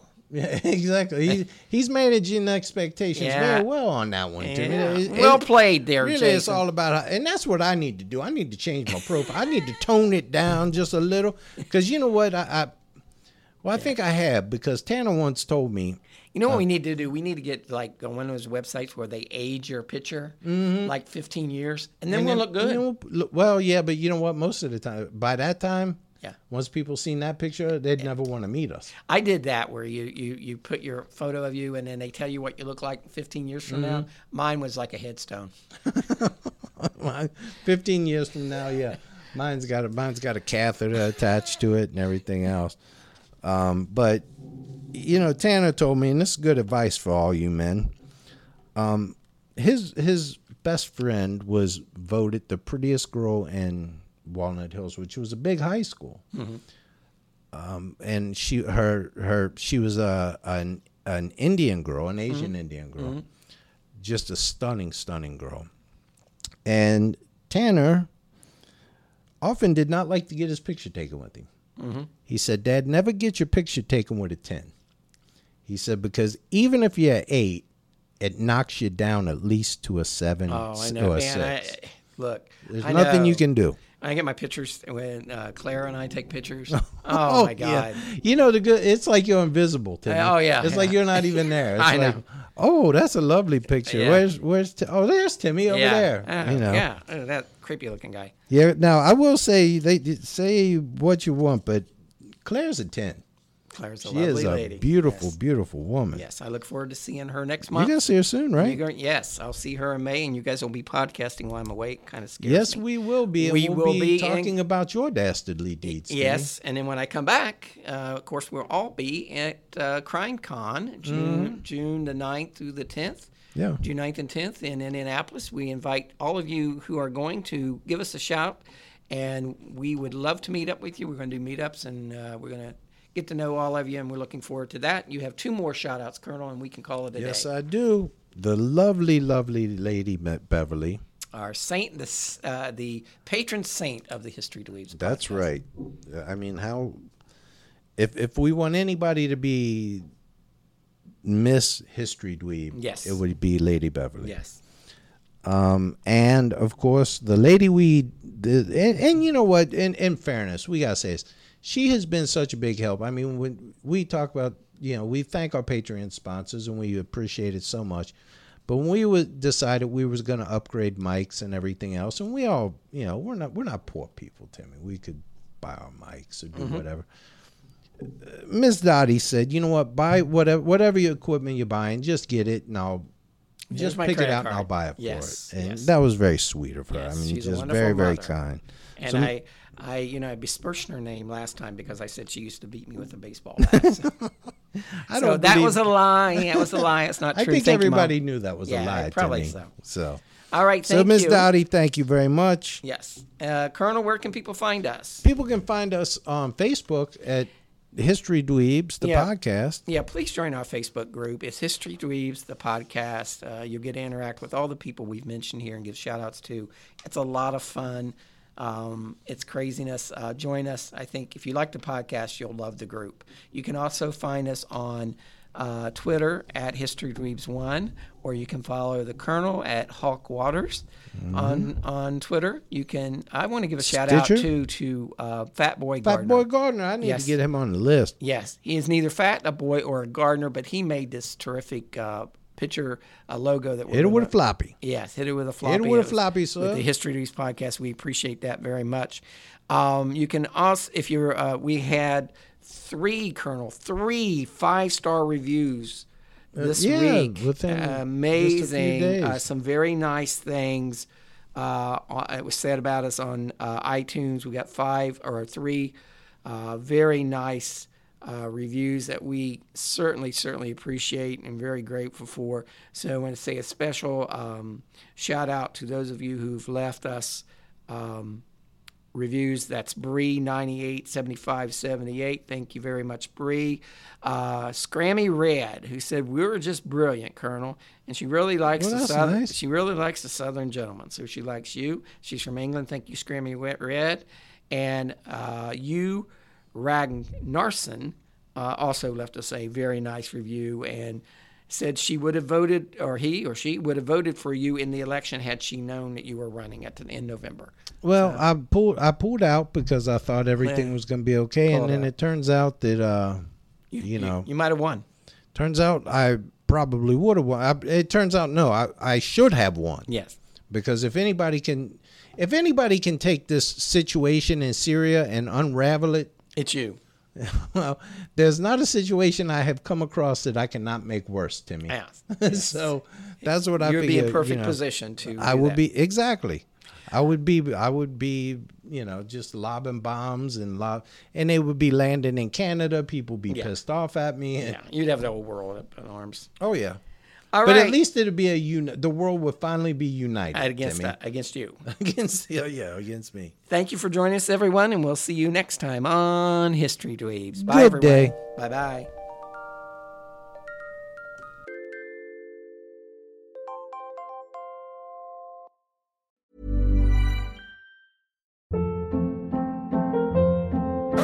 Hold up. What was that? Boring. No flavor. That was as bad as those leftovers you ate all week. Keke Palmer here, and it's time to say hello to something fresh and guilt-free. Hello Fresh. Jazz up dinner with pecan-crusted chicken or garlic butter shrimp scampi. Now that's music to my mouth. Hello Fresh. Let's get this dinner party started. Discover all the delicious possibilities at hellofresh.com.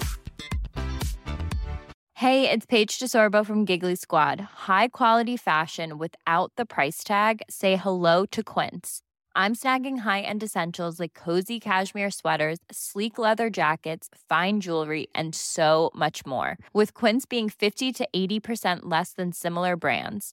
And they partner with factories that prioritize safe, ethical, and responsible manufacturing. I love that. Luxury quality within reach. Go to quince.com slash style to get free shipping and 365 day returns on your next order. Quince.com slash style.